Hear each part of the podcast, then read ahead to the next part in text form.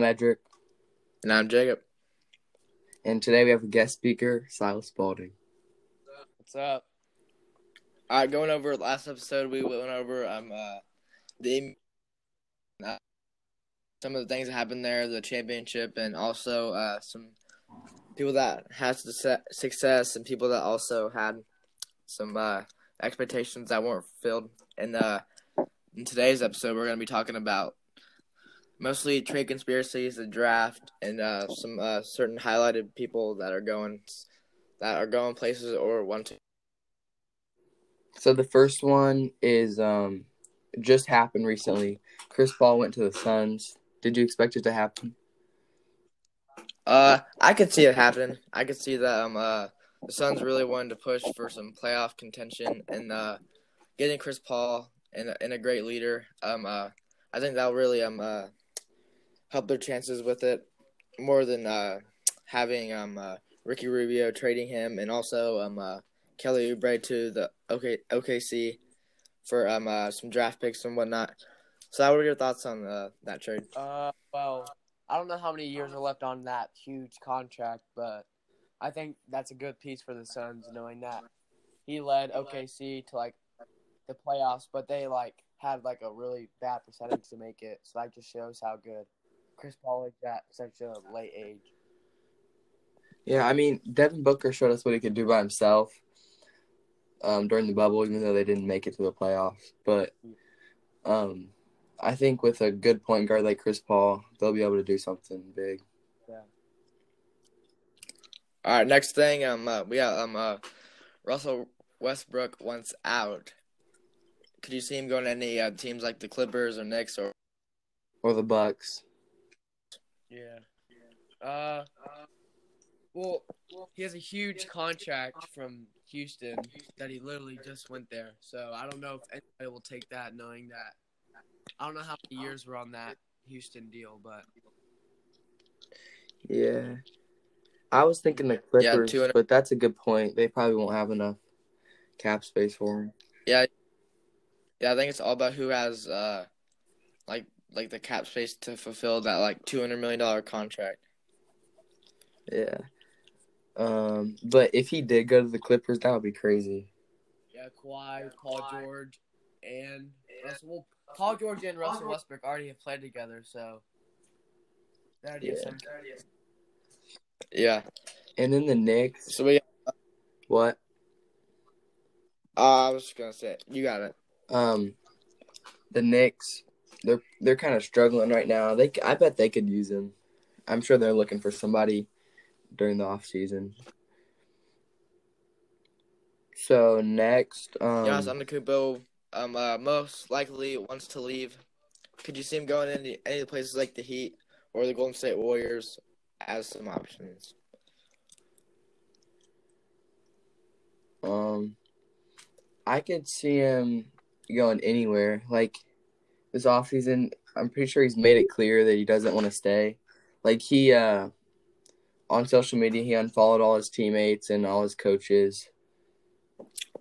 And Yeah, that that's just like, you shouldn't do that as like a player because that just like like uh, stirs up like controversy and stuff.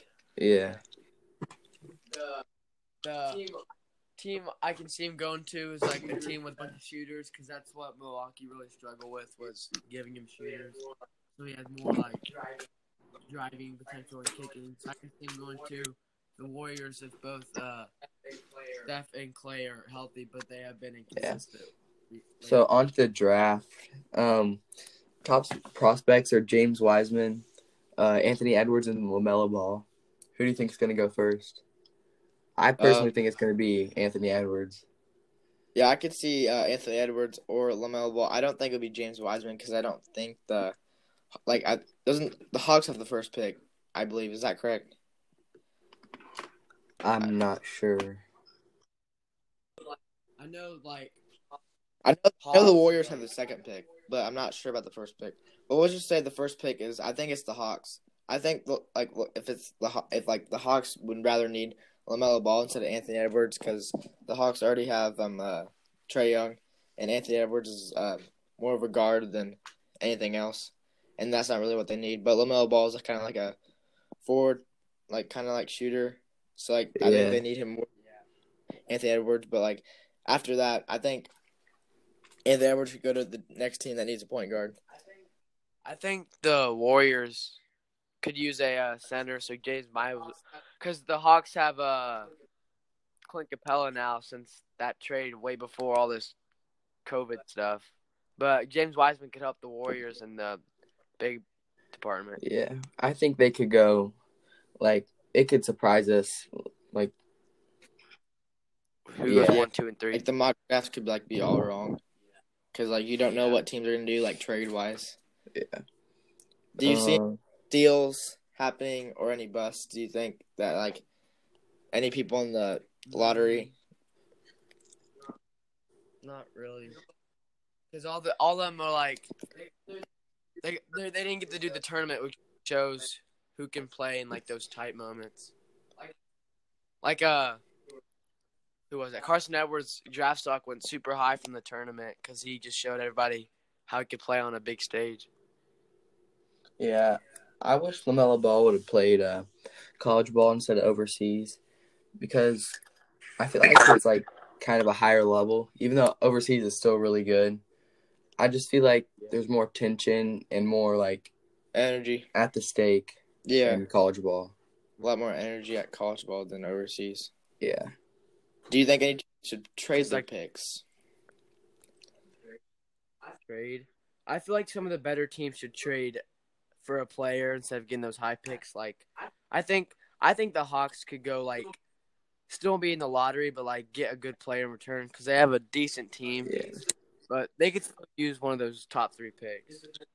It just depends how they want to use that and see who they can get in return. So the next one is James Harden wanting to go to the Nets. I haven't heard anything about this. Um, I don't think it's smart for the Nets because, I mean, they already have Yeah. Kyrie and Yeah, AD. Like, They're both all they're all ball dominant Yeah. players, and I don't know because Russell Westbrook and James Harden couldn't share it, and that's only and that's the reason why Russell Westbrook went out is because he didn't have the ball, and that's probably going to be the same issue in Brooklyn when that happens. yes, I don't think that's a smart idea. And then, would you rather see James Harden go to the 76ers? That I could see more, but then again, I feel like the 76ers are good where they're at. Like in a few years, they are going to be really good if Joel Embiid continues to get better and Ben Simmons. Yeah, Ben Simmons needs a shot. Yeah. Um, should Houston try to keep Harden or just start the rebuild? Uh, I think they should keep him because Russell Westbrook already wants to leave. I'm pretty sure. So if they got rid of Harden too, I mean they could get a really good rebuild, but it would just be like yeah. for a little bit, it would be like nothing. I feel like if they should keep Harden, they should trade Russell Westbrook for a center, because they already because they did that stupid three point only team. So they they try to get more pieces like what they used to have, like Trevor Ariza and Clint Capela and all them, because they used to go deep in the playoffs, and they were one win away from going to the finals against the Warriors. Um, so on to next season. Um, do you think the next season will be in the bubble or back to the arenas Uh, I per- in each city? I personally think they'll probably go back to the arenas, like at like some like capacity, just like not fully, just to like get the players back and like the like normal, like going to people's arena arenas and uh like traveling because they still need to like have that like mindset instead of just like living at the place that, and they want probably want to be with their families, of course. yeah. Yeah, I, I want arenas because, like, for one, the NBA wants to have their money, so I think they'll wait to start the league when everything's like died down.